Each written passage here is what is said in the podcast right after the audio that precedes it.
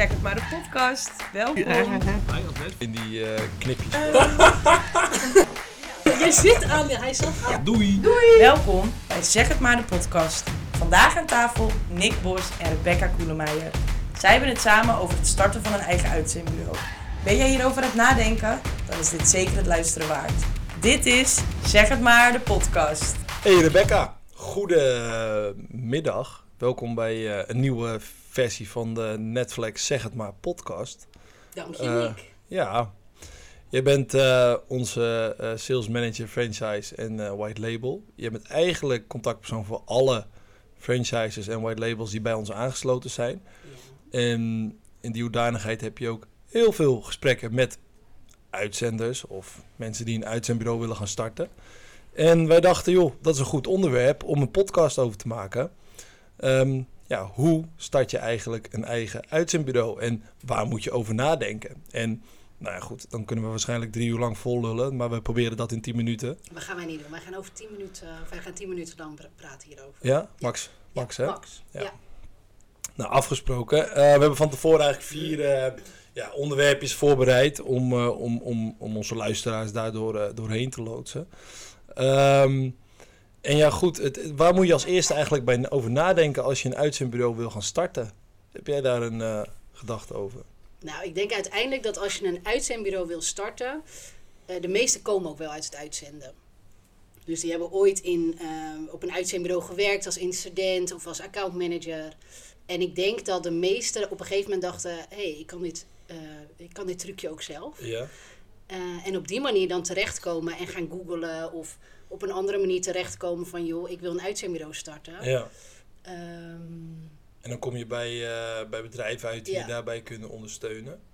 Ehm, nou, veel mensen hebben dus al een keer meegemaakt wat je moet doen. Maar volgens mij is een van de belangrijkste dingen vraag en aanbod bij elkaar brengen. Dus klanten vinden en Ja. de juiste Ja. match, de medewerker. ja, Ehm, ja goed, als je één van de twee kan, is het dan nog steeds verstandig om een uitzendbureau te beginnen?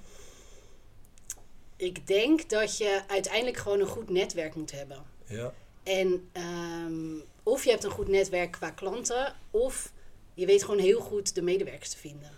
En als, één van die twee, als je één van die twee hebt, dan kan het, mooi. denk ik. Dat Ja. denk ik ook. Tegenwoordig heb je natuurlijk voor eh, beide ook wel allerlei slimme tools op internet om, eh, ja, om de juiste match te vinden. Eh, maar waar, heb, je, heb je nog iets waar je over na moet denken voordat je begint?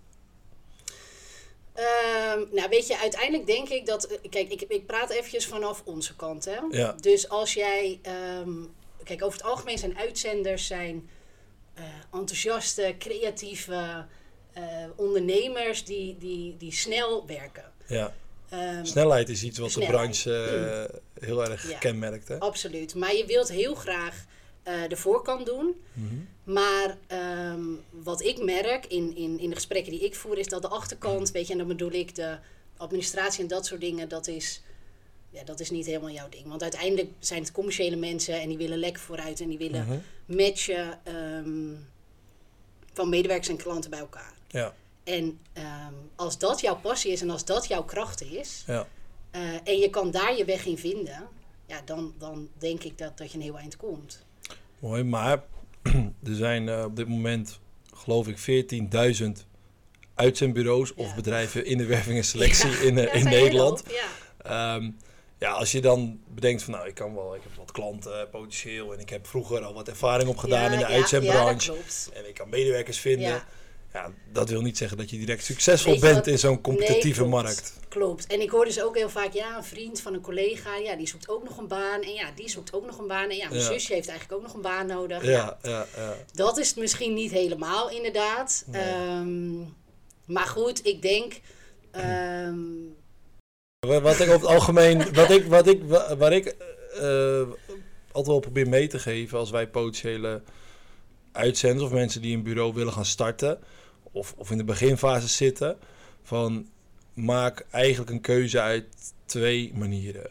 Of zoek een niche, dus ga kijken of je je specialiseert in een bepaalde regio, in een bepaald gebied of in een bepaalde markt of bepaalde specialiteiten, een bepaald type medewerker. of ga zorgen dat het heel groot wordt. wat zou jij doen? zeggen wel eens, ik, Zou jij je specialiseren in één branche? als ik nu eh, nieuw ben in de branche, zou, ja, ik- zou me echt, eh, ja, zou ik echt specialiseren in één Echt? branche. Ja, nu wel. Ja. Oh, grappig. Ik zou dat dus niet doen. Je wil gewoon alles in één keer. Ik eh, zou, ik, ja, echt handel, waar ik handel zie, zou ik gaan leveren. Ja. Nou, ik denk dat dat wel iets is wat op, zi- op zich kan. Maar als je je echt wil ehm, ja, onderscheiden in een markt waar 14.000 be- Ja. partijen zitten en allerlei bedrijven die heel veel doen, dan denk ik wel dat je in eerste instantie echt op een bepaald gebied moet focussen om, om je eerste fase door te komen. Dat wil niet zeggen dat je altijd op, die, op dat gebied moet blijven eh, focussen. Nee, maar uiteindelijk zijn er natuurlijk ook mensen die een uitzendbureau starten, die hebben eh, dus een netwerk ergens in. Mhm. Dus dan start je inderdaad, als jij vanuit de transport komt, Ja. dan, ga jij, dan heb je je netwerk daar. Dus dan ga je daar Ja. starten met Ja. eh, je contacten aanboren van, joh, ik ben een uitzendbureau gestart. Precies. Ehm, kan ik nog iets voor je doen? En dan kom je eigenlijk bij de, bij de volgende vraag. Want de, jij begon er net al even over. En, en volgens mij je het al een beetje in. Maar ik wil de vraag nog een beetje open houden. Ehm, als jij een, een uitzendbureau begint en je, hè, je weet wat medewerkers vinden, wat klanten te vinden, et cetera. Ja, dan moet je op een gegeven moment dus contracten gaan maken, plaatsingen aan gaan maken, eh, mensen gaan uitbetalen, facturen gaan sturen, administratie gaan bijhouden.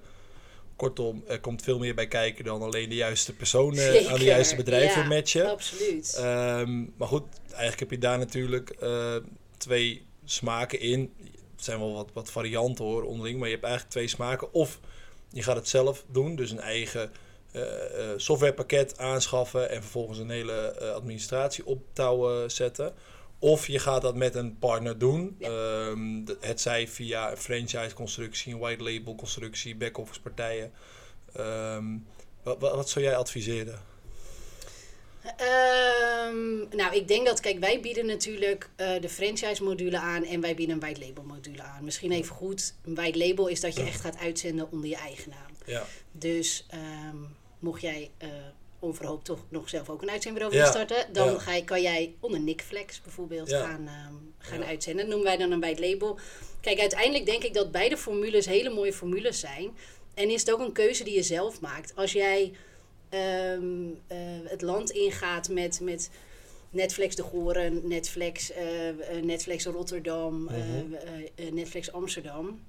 Dan, draag je, dan kom je binnen en je komt meteen binnen met een goede naam, met een, een mooie website hangt erachter.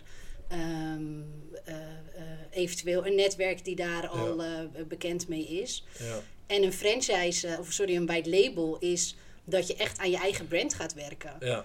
En dat jij ehm, eh, je eigen logo samen met ons eh, gaat ontwerpen, je, je, je, ja, je Ja. eigen pad daar een je beetje in kiest. van A tot Z op gaat Ja, bouwen. absoluut. eh, eigenlijk je eigen Ja. marketingverhaal gaat, gaat, gaat, gaat vormgeven. eh. Dus ik vind het altijd, ik vind het altijd lastig. ehm, Maar ik denk dus dat het ook wel een beetje vasthangt aan welke keuze maak ik. Ga ik me specialiseren in een bepaald gebied? Het zij in de transportwereld, ja, dan moet je misschien een naam nemen die daar heel erg in past. En de Ja. andere kant op, ga ik Precies. iets algemener Ja. insteken, wil ik groeien, groeien, groeien, is misschien franchise. Wat, Ja. eh, wat ik denk dat de keuze uiteindelijk, we bespreken ze, ik bespreek ze altijd allebei.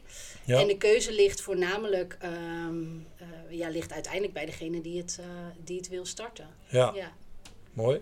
Hey, en eh, zitten er nog, ehm, dat, dat wil ik toch nog even bespreken. Kijk, er zijn nog altijd bedrijven die dat echt graag zelf willen gaan doen. Hè? Dus, dus daar zit dan een bepaalde, nou, misschien autonomie in de eerste fase. Want ik wil alles in eigen hand houden.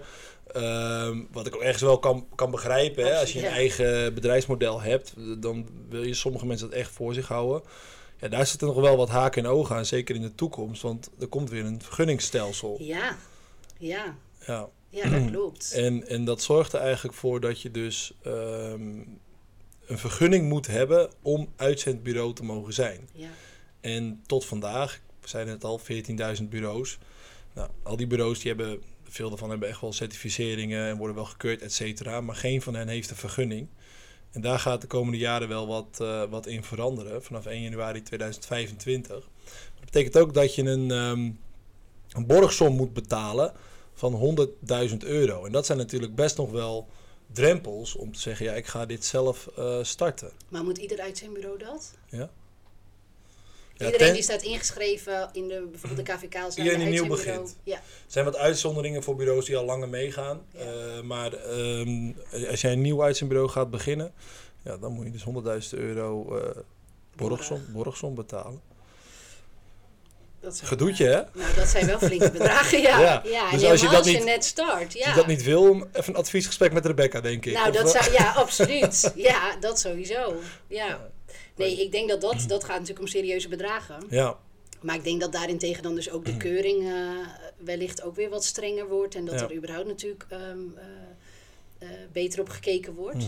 Ehm, dus in dat geval is het inderdaad, denk ik, een nog mooiere optie om, om voor een, eh, een partij te kiezen om het samen te gaan doen. ja.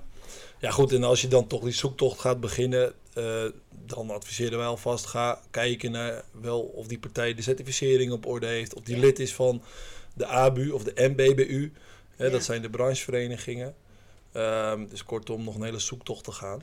Ja, absoluut. Maar goed, ik denk sowieso hè, dat het altijd goed is als jij een uitzendbureau wil starten, dat je eh, gaat kijken met wie je om de tafel gaat. Mhm. Eh, ja, ik zou zelf ook altijd adviseren om met, met twee, drie verschillende partijen aan tafel Ja. te gaan. Uiteindelijk zijn dit eh, samenwerkingen die echt voor langere tijd Ja. zijn. Want je gaat samen een uitzendbureau starten.